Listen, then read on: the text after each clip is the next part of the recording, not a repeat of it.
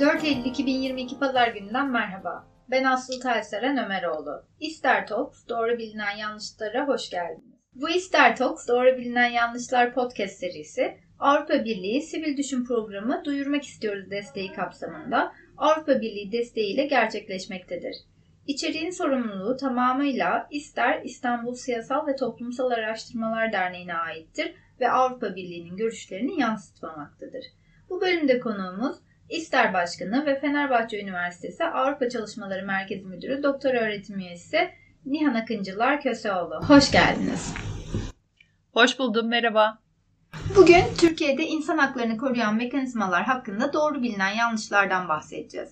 Lafı uzatmadan direkt konuya girmek istiyorum. Tarihsel olarak insan hakları gelişimini, hakların korunması ve hak arama yolları üzerinden anlatabilir misiniz? İnsan hakları en basit tanımıyla insanların doğuştan sahip olduğu ve kullanılması için cinsiyet, ırk, renk, din, dil, yaş, etnik köken, düşünce farkı, ulusal veya toplumsal köken, zenginlik gibi herhangi bir ölçütün getirilemeyeceği haklar olarak tanımlanabilir. Dünya üzerinde ilk toplumların özellikle yerleşik hayata geçmesiyle birlikte insan hakları hep gündemde olmuş ve bunun için sürekli mücadeleler verilmiştir aslında. Ancak e, en büyük mücadele 20. yüzyılın iki dünya savaşının sonuçları nedeniyle verilmiştir. Yani dünya üzerinde ancak 1945 sonrası dönemde insan hakları koruma mekanizmaları geliştirilmeye başlanmıştır. Bu mekanizmalar nedir derseniz aslında kabaca yerel, bölgesel ve uluslararası yasal düzenlemeler ve kurumlar diyebiliriz. Yani uluslararası insan hakları hukukunun gelişiminden bahsediyorum aynı zamanda. Çünkü dünya savaşları insan haklarının sadece iç hukuk kuralları ile korunamayacağını kanıtlamıştır. Uluslararası insan hakları hukukunun temel taşı Birleşmiş Milletler'in kurulması ve 10 Aralık 1948 tarihini kabul ettiği insan hakları evrensel bildirgesi ile oluşturulmuştur. Bildirgenin ilanı sonrası insan haklarının korunması ve geliştirilmesiyle ilgili her ne kadar evrensel ve bölgesel koruma mekanizmaları öngörülmüş olsa da esas olarak bu hakların korunması ve denetiminde ulusal koruma öncelikli bir konuma gelmiştir. Kısaca dünyada insan hakları gelişimini incelediğimiz zaman tabii ki Birleşmiş Milletler İnsan Hakları Evrensel Bildirgesi bir anda ortaya çıkmıyor.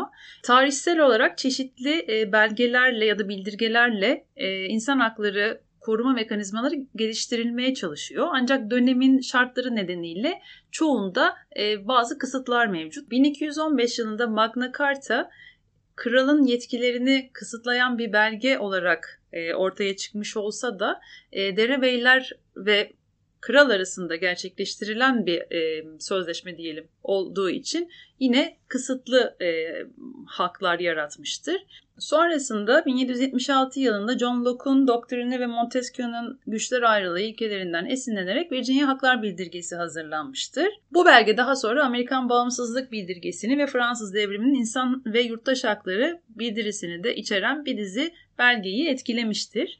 1776 Temmuz'unda Amerikan Bağımsızlık Bildirgesi yine Amerika Birleşik Devletleri'nin bağımsızlığını ilan ettiği belgelerden biridir ve bunu bu belgenin içinde tüm insanların eşit yaratıldığı ve kendilerine devredilemez hakların verildiğini kabul eder. Ancak bu belge de eksiktir çünkü siyahların köleleştirilmesi ancak 1865 yılında tamamen Amerika Birleşik Devletleri'nde yasaklanmıştır. E, ve sonrasında Fransız devrimi sonrasında Fransız İnsan ve Yurttaş Hakları Bildirgesi ilan edilmiştir ve 1791 yılında kabul edilen Fransız Anayasası'na ön söz olarak eklenmiştir. Bildiri insanların özgür doğduğunu ve eşit yaşamaları gerektiğini e, iddia eder. E, 19. yüzyıla geldiğimizde tüm, tüm bu bildirgelere ve belgelere baktığımız zaman aslında e, daha önceleri de insan hakları için küçük adımlar atılmış olduğunu görüyoruz ancak hepsinin kapsamının bir şekilde dar olduğunu görüyoruz. E, sonrasında 1945 sonrası e, insan hakları hukukunun gelişiminin başlangıcı Birleşmiş Milletler'le oldu dedik. Birleşmiş Milletler'in Birleşmiş Milletler şartının aslında giriş notunda temel insan haklarına saygı gösterilmesi gerektiği yazar ve e, ee, yine Birleşmiş Milletler şartı madde 1'e 3'te e, ırk, cinsiyet, dil ya da din ayrımı gözetmeksizin herkesin insan haklarına ve temel özgürlüklerine saygının geliştirilip güçlendirilmesinde uluslararası işbirliğini sağlamak Birleşmiş Milletler'in amaçlarından biri olarak geçmekte. Daha sonra 10 Aralık 1948 tarihli İnsan Hakları Evrensel Bildirgesi Birleşmiş Milletler Genel Kurulu tarafından kabul ve ilan edilmiştir. Genel kurul tarafından kabul edildiği için aslında Birleşmiş Milletler üyeliği için bağlayıcı değildir. Ancak bu 30 maddelik bildiri kendisinden sonra gelen tüm insan hakları hukuku kaynaklarına ışık tutmuştur diyebiliriz. Bu noktada insan haklarının kuşaklara ayrılması ve sınıflandırılmasından bahsetmek istiyorum çok kısa. 1979 yılında Çek kökenli Fransız hukukçu Karel Vasak, hakların tarihsel olarak meydana çıkışları ve tarihsel gelişimlerini hesaba katarak insan haklarının kuşaklara göre ayrılmasını önermiştir. Kuşaklara göre yapılan sınıflandırmalarda insan hakları birinci kuşak haklar, ikinci kuşak haklar ve üçüncü kuşak haklar biçiminde üç gruba ayrılmaktadır. Birinci kuşak haklarının içinde daha çok medeni ve siyasal haklar yani yaşam hakkı, seçme ve seçilme hakkı, kişi olarak tanınma hakkı, inanç özgürlüğü hakkı, toplantı ve gösteri yürüyüşü, düzenleme hakkı gibi çoğunlukla negatif haklar yer almaktadır. İkinci kuşak ekonomik, sosyal ve kültürel haklarda ise çalışma hakkı, dinlenme ve eğlenme hakkı, sağlık hakkı, eğitim hakkı, barınma hakkı gibi çoğunlukla pozitif haklar, refah devletinin geriye olan haklar yer almaktadır. Üçüncü kuşak kolektif düzeyde dayanışmaya ilişkin olan haklardaysa kalkınma hakkı, temiz hava soluma hakkı, birbirine bağlı ve uyumlu toplumda yaşama hakkı, kültürel kimlik hakları, azınlık hakları gibi insanlığın küresel olarak birbirine bağımlı olması, bireylerin uluslararası topluluktan bağımsız sorunlarını çözmemesi gibi e, haklar bulunmaktadır. Son zamanlarda dördüncü kuşak insan haklarından da bahsedilmektedir. Günümüzde bilim ve teknolojinin ulaştığı düzeyle birlikte özellikle bilişim, biyoteknoloji ve genetik mühendisliği gibi alanlardaki gelişmeler de e, insan haklarını tehdit eden, e, ihlal eden bazı durumlara yol açmaktadır. Bu yüzden de e, bu yeni gelişmelere göre kendini geliştiren insan hakları e, günümüzde dördüncü kuşak insan hakları olarak ortaya çıkmaktadır diyebiliriz. İnsan haklarının sınıflandırılması konusunda bir yandan da en eski ve en kullanışlı sınıflandırma Alman hukukçu Georg Jelinek'in sınıflandırmasıdır. Georg Jelinek 1983 yılında ilk baskısı gerçekleştirilen Özel Kamu Hakları Sistemi isimli kitabında temel hak ve özgürlükleri e, negatif statü hakları, pozitif statü hakları ve aktif statü hakları olmak üzere üçe ayırmıştır. Buna aslında Jelinek'in üçlemesi de denir bir yandan. Negatif haklar devletlerin yapma yönünde eyleme geçmemesini gerektiren, devletin sadece koruması gereken ve devletin kapasitesine bakılmaksızın derhal gerçekleşmesi gereken haklardır. Yaşam hakkı, kötü muameleye maruz kalmama hakkı, işkenceye maruz kalmama hakkı, özel alanın mahremiyetini koruması hakkı gibi. Bunlar e, bu haklar vatandaşlığa bağlı değildir. Pozitif haklar devletin hayata geçirilmesi için harekete geçmesini gerektiren, gerçekleşmesi mali güç ve kapasite gerektirdiği için zaman içinde gerçekleşmesi beklenebilen haklardır. Sağlık hakkı, barınma hakkı, yeterli gıdaya ulaşma hakkı, yüksek öğrenim görme hakkı gibi. E, bu haklar vatandaşlığa bağlı tutulur. Aktif statü hakları ise seçme ve seçilme hakkı, vatandaşlık hakkı, dilekçe hakkı, siyasi parti kurma hakkı, siyasi faaliyette bulunma hakkı, vergi ödevi, kamu hizmetine girme hakkı gibi haklardır. Uluslararası insan hakları normlarının yayılması ya da yerleşmesi konusunda da teorik yaklaşımlar mevcut. Dört modelden bahsedilir genelde. Normların yaşam döngüsü, bumerang, sarmal ve kültürel uyum modelleri gibi. Bu yaklaşımlar insan haklarının nasıl yerelleştiğini ya da yerelleşmesi gerektiğini açıklamaya çalışır yıllardır. Ben bunların detayına girmeden daha çok bölgesel ve uluslararası insan hakları mekanizmalarından bahsedeceğim bugün.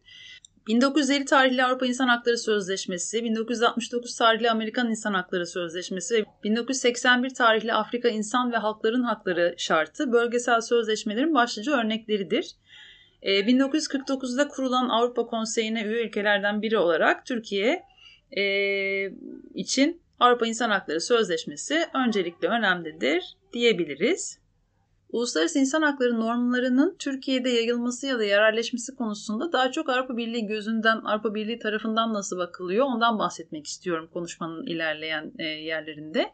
Çünkü Türkiye'deki insan hakları kurumları ya da yasal düzenlemelerin çoğu AB etkisiyle yani AB üyeliğine duyulan istekle kurulmuş ya da kabul edilmiştir. Mesela Şubat 2002 ile Temmuz 2004 arasında parlamento tarafından 9 uyum paketinin kabul edilmesi gibi. Çok teşekkürler. Çok aydınlatıcı oldu. O zaman şu konuda da e, bizi bilgilendirebilir misiniz? Türkiye Cumhuriyeti vatandaşının sahip olduğu insan hakları nelerdir? Diyelim ki Türkiye Cumhuriyeti vatandaşının insan hakkı ihlal edildi. Nerede hakkını savunmalı, nereye başvurmalı? Önce Türkiye'deki insan hakları konusunda kabul edilmiş ve uygulanan yasal düzenlemelere bakalım. Burada Osmanlı İmparatoru döneminde kabul edilmiş belgelerle başlayabiliriz aslında. Senede ittifak, tanzimat fermanı, ıslahat fermanı, kanuni esası, birinci meşrutiyet, ikinci meşrutiyet gibi ve sonrasında 1921 Teşkilat-ı Esasiye Kanunu ve e, Türkiye Cumhuriyeti kurulması itibariyle 1924, 61 ve 82 anayasaları insan hakları konusunda yasal düzenlemeler getirmiştir aslında. 1982 Anayasası'na göre temel hak ve hürriyetlerin tek tek düzenlenmesi niteliğine göre 3 bölüm halinde yapılmıştır. Birinci bölümde kişinin hakları ve ödevleri madde 17 ve 40 arasında anlatılmıştır. Bunlar negatif statü haklarıdır.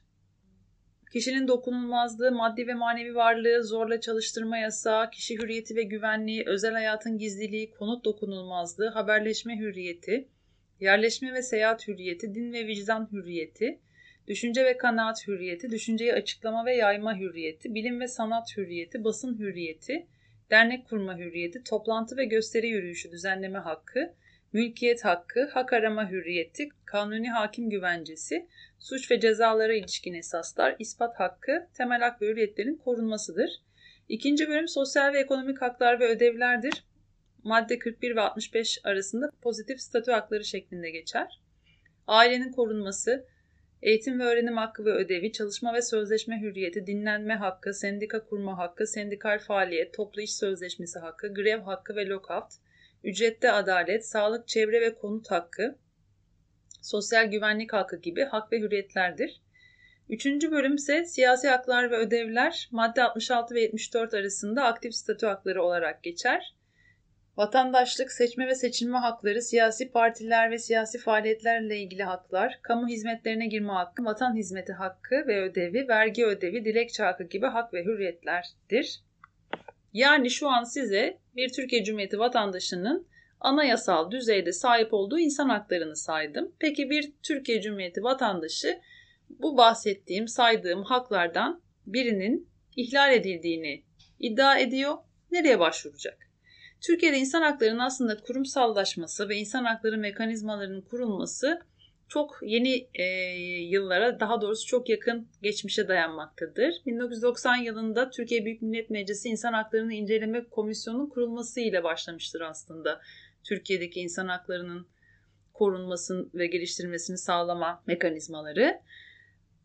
Bu kurumlar oluşturulurken AB ilerleme raporlarında yer alan öneri ve tavsiyelerle Paris prensipleri dikkate alınmıştır. Aslında insan haklarının ulusal düzeyde korunmasında ana sorumlu organ devlettir. Ancak birçok bu konuda kurum ve kurul oluşturması gerekmektedir. Birinci kurum bahsettiğim Türkiye Büyük Millet Meclisi İnsan Haklarını İnceleme Komisyonu'dur. Bu komisyona insan hakları ihlalleriyle ilgili dilekçe şeklinde birçok başvuru yapılabilmektedir. Diğer yandan komisyonun kendiliğinden de hareket etme yetkisi vardır. E, ikinci olarak il ve ilçe insan hakları kurullarından bahsedebilirim. Devlet teşkilatı içerisinde insan hakları alanında kurumsallaşma konusunda atılan bir diğer adım 2001 yılında Başbakanlık Merkez Teşkilatı içerisinde ana hizmet birimi olarak kurulan İnsan Hakları Başkanlığı'dır. Hemen sonrasında 81 il ve 850 ilçede il insan hakları kurulları ile ilçe insan hakları kurulları oluşturulmuştur. İl ve ilçe insan hakları kurullarının amaçlarından biri de ihlal iddialarını incelemek ve araştırmaktır. Bir diğer kurum kamu denetçisi ombudsman. İlk kez İsveç'te başladığı kabul edilen ombudsmanlık kurumu temsilci, koruyucu, görevli, arabulucu ve hakem anlamlarına gelmektedir. Ombudsman, vatandaşların temel hak ve hürriyetlerini korumak için tüm devlet organları ve memurlarını yasama organı adına kapsamlı ve devamlı olarak denetleyen, yasama organı tarafından yetkilendirilmiş, tarafsız, adil, güvenilir, bağımsız kişi olarak tanımlanabilir.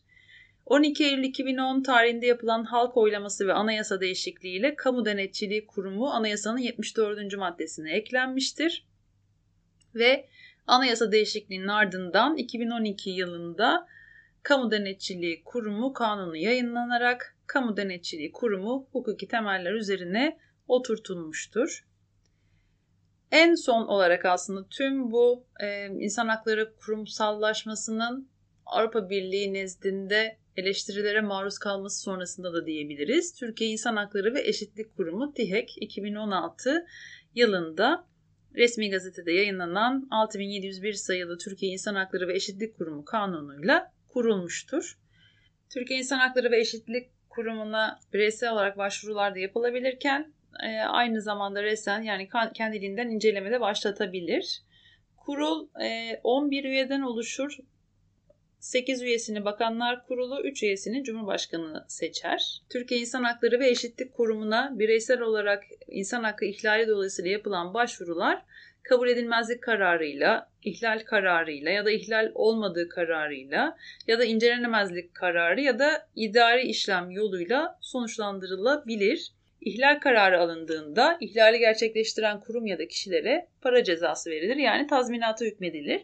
Ben aslında sor, sormuş olduğunuz soruya daha çok e, Türkiye Cumhuriyeti vatandaşının insan haklarından birinin ya da birden fazlasının ihlal edilmiş olduğu durumda e, başvurabileceği idari yolları anlatmış oldum. Bir de yargı yolu var. Onlar da Anayasa Mahkemesi ve Avrupa İnsan Hakları Mahkemesi'ne bireysel başvuru şeklinde gerçekleşebilir. Çok açıklayıcı oldu. Teşekkür ediyorum. O zaman hemen bu soruyu sorayım size. Anayasa Mahkemesi'ne ve Avrupa İnsan Hakları Mahkemesi'ne bireysel başvuru nasıl yapılır? Verilen karar iç hukuka nasıl yansır? Çıkan kararlara uyulmayınca hangi yaptırımlar Avrupa İnsan Hakları Mahkemesi'nin gittikçe daha çok başvuruyu kabul edilemez olarak değerlendirmesi ve iş yoğunluğu nedeniyle iş yükünün azaltılması ve ihlallerin iç hukukta değerlendirilmesi amacıyla Avrupa Konseyi'nin de desteğiyle Anayasa Mahkemesi ile bireysel başvuru yolları açılmıştır. Böylece ulusal düzeyde bir hukuk pratiğinin oluşturulması hedeflenmiştir. Yani bir Türkiye Cumhuriyeti vatandaşı bir ya da birden fazla insan hakkı ihlaline uğradığında yargı yolu olarak Anayasa Mahkemesi'ne ve Avrupa İnsan Hakları Mahkemesi'ne bireysel başvuru yollarını seçebilir. Avrupa İnsan Hakları Mahkemesi'ne bireysel başvuru nasıl yapılır derseniz eğer Avrupa İnsan Hakları Sözleşmesi'ni imzalayan ülkelerden biri tarafından sözleşmede ve ek protokollerde belirlenen hakların ihlal edildiğini düşünen herkes mahkemeye başvurma hakkına sahiptir. Avrupa İnsan Hakları Sözleşmesi'nin 35. maddesine göre başvuru sahibinin iç hukuk yollarını tüketmesi ve kesin karar tarihinden sonra 4 ay içinde mahkemeye başvurması gerekmektedir. Avrupa İnsan Hakları Mahkemesi sadece Avrupa İnsan Hakları Sözleşmesi'nde korunan insan haklarının ihlal edip edilmediğini hükmeder ve en fazla ta- tazminat kararı verir. Kararın kesinleşmesinden sonra 3 ay içinde tazminatın ödenmesi için Adalet Bakanlığı İnsan Hakları Dairesi Başkanlığından biri ilgiliyle ittibata geçilir ve gerekli belgelerin ulaşmasından sonra ödeme yapılır. Yani kısaca Türkiye Cumhuriyeti Avrupa İnsan Hakları Sözleşmesi'ne 1954 yılında taraf olmuş. Avrupa İnsan Hakları Mahkemesi'ne bireysel başvuru hakkını 1987'de, zorunlu yargılama yetkisini ise 1990 yılında kabul etmiştir. 2004 yılında yapılan anayasa değişikliğiyle de başta Avrupa İnsan Hakları Sözleşmesi olmak üzere Türkiye'nin taraf olduğu temel hak ve özgürlüklere ilişkin uluslararası sözleşmelere kanunların üzerinde bir değer atfedilmiştir. Temel haklarla ilgili evrensel ölçütlere atıf yapan değişikliklerin son halkasını ise 2010 yılında yapılan anayasa değişikliğiyle Anayasa Mahkemesi'ne bireysel başvuru yolunun açılması oluşturulmuştur. Anayasa Mahkemesi'ne bireysel başvuru nasıl yapılır diye sorarsanız eğer 23 Eylül 2012 tarihi itibariyle herkes anayasanın güvence altına al- almış olduğu temel hak ve özgürlüklerinden Avrupa İnsan Hakları Sözleşmesi kapsamındaki herhangi birinin kamu gücü tarafından ihlal edildiği iddiasıyla Anayasa Mahkemesi'ne başvurabilir. Anayasa Mahkemesi ancak 23 Eylül 2012 tarihinden sonra kesinleşen nihai işlem ve kararlar aleyhine yapılacak bireysel başvuruları inceler Türkiye Cumhuriyeti vatandaşları için Türkiye Cumhuriyeti Devleti'nin gerçekleştirdiği hak ihlalleriyle ilgilenir. İdari ve yargısal başvuru yollarını tüketmek ihlale neden olduğu ileri sürülen işlem, eylem ya da ihmal için kanunda öngörülmüş idari ve yargısal başvuru yollarının tamamının bireysel başvuru yapılmadan önce tüketilmesi anlamına gelir. Ve insan hakları ihlali olduğuna hükmedilirse para cezası yani tazminat kararı da verilmektedir. Peki Avrupa İnsan Hakları Mahkemesi kararları uygulanmayınca ne oluyor? Uluslararası hukuk nasıl bir yaptırım uyguluyor diye sorarsanız bu kısım benim için de yıllardır içinden çıkamadığım bir nokta. Aslında çok net bir şekilde uluslararası hukukta mahkeme kararlarında uymayan ülkeler için bir üst mahkeme ya da merci olmadığı için çok kesin ve net yaptırımlar uygulanmıyor. Gerçi uygulansa neyi nasıl değiştirebilir onu da tam kestiremiyoruz aslında. Avrupa İnsan Hakları Mahkemesi sadece bir Avrupa İnsan Hakları Sözleşmesi maddesinin ihlal edilip edilmediğine hükmediyor. Talep edilmişse de tazminat kararını veriyor o kadar. Bu kararlar Adalet Bakanlığı ile paylaşıldıktan sonra ülke hükmü uygulamazsa herkesin son dönemde yakından takip ettiği Osman Kavala, Selahattin Demirtaş davalarındaki gibi süreçte bir değişiklik yaratmıyor aslında. İleride çeşitli konularda ambargo ya da Avrupa Konseyi üyeliğinin askıya alınması, üyelikten çıkarılmaya kadar varacak sınırlı yaptırımlar mevcut. Zaten kuruluşundan itibaren bugüne kadar Avrupa Konseyi bir tek Albaylar Cuntası sırasında Yunanistan'ın üyeliğini askıya alma kararı aldı. Bunun haberini alan Yunanistan üyeliğini dondurdu. Sonrasında tekrar üyeliğe geri döndü. Son dönemde ise Rusya'nın Ukrayna işgali ve işgal sırasında neden olduğu insan hakları ihlalleri yüzünden Avrupa Konseyi'nin Bakanlar Komitesi ve Parlamenter Meclisi e, Rusya'nın temsil hakkını 25 Şubat'ta askıya aldı ve 16 Mart'ta Rusya'yı Avrupa Konseyi üyeliğinden çıkardı. Burada şunu düşünmek gerekiyor. Ee, Avrupa İnsan Hakları Mahkemesi dava sayılarına ve içeriklerine bakarsak eğer Rusya'nın e, en çok dava açılan ülkelerden biri olduğunu görüyoruz. Ve sonrasında Ukrayna'yı işgali sonrasında böyle bir kararla tepki veriliyor. Peki bu herhangi bir Rus'un gündelik hayatında ya da yakın geleceğinde nasıl bir değişikliğe neden olabilir? Yani ya da Rusya Avrupa Konseyi üyeliğinden çıktığı için uluslararası arenada ne gibi zorluklarla karşılaşabilir? Bunu belki yıllar içinde göreceğiz hep beraber. Ancak uluslararası insan hakları hukukunun en büyük handikapı yine bu noktada karşımıza çıkıyor diyebilirim. Son yıllarda bir de Avrupa İnsan Hakları Mahkemesi'nin iş yoğunluğundan ötürü e, şöyle bir handikap içine girdiğini söyleyebiliriz. Yapay zeka kullanarak Avrupa İnsan Hakları Mahkemesi'nin iş yükünü azaltma e, amacında olduğu ve denemelere başlandığını biliyoruz. Yani aynı dava için hem yapay zeka kararı hem de hakimlerin aldığı kararlar karşılaştırılıyor ve şu an sanırım %79 gibi bir uyum mevcut. Bu uyum artarsa ve yıllar içinde çok yakın bir gelecek içinde Avrupa İnsan Hakları Mahkemesi kararlarını yapay zeka alıyor olursa uluslararası insan hakları hukukunun e, yine nereye gittiği ne ölçüde ihlallere karar verilebildiği ya da sonrasında da bu ihlaller nedeniyle ülkelere yaptırımlar uygulandığı konusu da bir diğer soru işareti kafalarımızda. Çok teşekkürler. Bu kadar yaptırımlardan bahsettiniz. Bunun bir sonucu var mı, yok mu, olacak mı? Bunlardan bahsettiniz. Ee, çok aydınlatıcı oldu gerçekten. Bir de şu konuya açıklık getirirseniz sevinirim. AB nezdinde Türkiye'nin insan hakları karnesi ne durumda? Neler yapılmalı? Ee, şimdi bunun için AB Türkiye raporları daha önceki işte ilerleme raporları olan 1998 yılından itibaren Avrupa Komisyonu Türkiye için hazırladığı e, son dönemde de Avrupa Birliği Türkiye raporu olarak yayınlanan raporların incelenmesi gerekiyor. Son olarak yayınlanmış olan 2021 raporuna baktığımız zaman oradaki insan hakları karnesi çok da parlak değil aslında. Bu raporda Mart 2021'de Türkiye'nin kabul etmiş olduğu yeni insan hakları eylem planından bahsediyor. Türkiye'nin Mart 2021'de kabul ettiği yeni insan hakları eylem planının bazı olumlu gelişmeler gösterdiği ancak yine de e, çok büyük eksikliklere sahip olduğunu iddia ediyor AB Türkiye raporu. Çok net bir şekilde insan hakları ve temel haklar alanlarındaki kötüleşmenin devam ettiğinden bahsediyor aslında. Yine Türkiye'nin Avrupa İnsan Hakları Mahkemesi kararlarını uygulamayı reddetmesi, yargının uluslararası standartlara ve Avrupa standartlarına bağlılığı konusundaki endişeleri arttırdığını söylüyor ve bir yandan da Türkiye'nin İstanbul Sözleşmesi'nden çekilmesi de bu tür standartlara bağlılığının sorgulanmasına neden olmuştur diyor. Fasıl 23 yargı ve temel haklardaysa Avrupa Birliği'nin kurucu değerleri hukukun üstünlüğünü ve insan haklarına saygıyı içermektedir der. Dolayısıyla Türkiye'nin AB üyesi olabilmesi için AB nezdinde hukukun üstünlüğünü ve insan haklarına saygıyı geliştirmesi, koruması ve e, uygulaması gerekmektedir. Avrupa Birliği Türkiye'nin bu alandaki AB müktesebatının ve Avrupa standartlarının uygulanmasına ilişkin hazırlıklarının erken aşamada olduğunu iletiyor tekrar. Ve rapor döneminde yani son bir yıllık dönemde ciddi gerileme devam etmiştir diyor.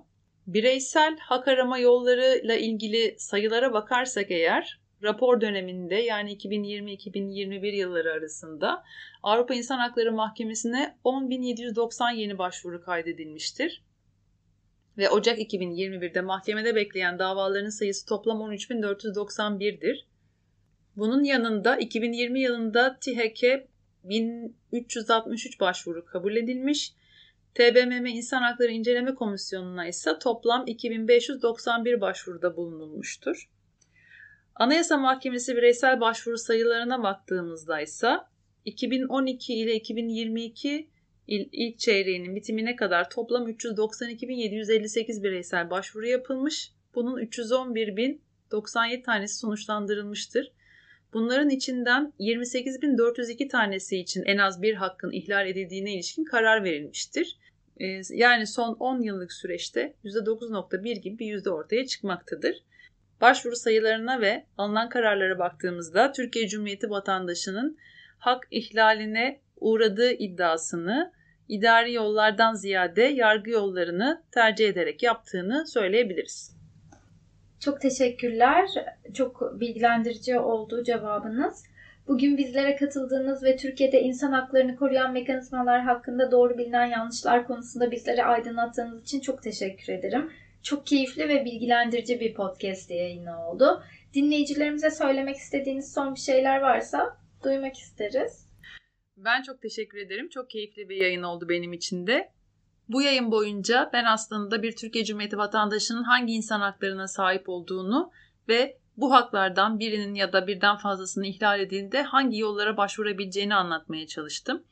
Yani bu idari ve yargısal yolların ne şekilde işlediğini anlatmaya çalıştım sizlere. Biz İstanbul Siyasal ve Toplumsal Araştırmalar Derneği olarak sivil toplum aracılığı hak arama yollarını da anlatmaya ve elimizden geldiğince üyelerimize yardımcı olmaya çalışıyoruz. Eğer derneğimize üye olmak isterseniz üyelik işlemleri için ister.org'u ziyaret edebilirsiniz. Teşekkür ediyorum. Dinleyicilerimize minik bir hatırlatma yapmak istiyorum ve açıklama kısmında yer alan anketimize katılmanızı rica ediyorum. Bir sonraki podcast'imiz 11 Eylül 2022 tarihinde Nihan Akıncılar Köseoğlu ile ayrımcılıkla nasıl mücadele edilir konusu üzerine gerçekleşecektir. Hoşçakalın, doğrularla kalın.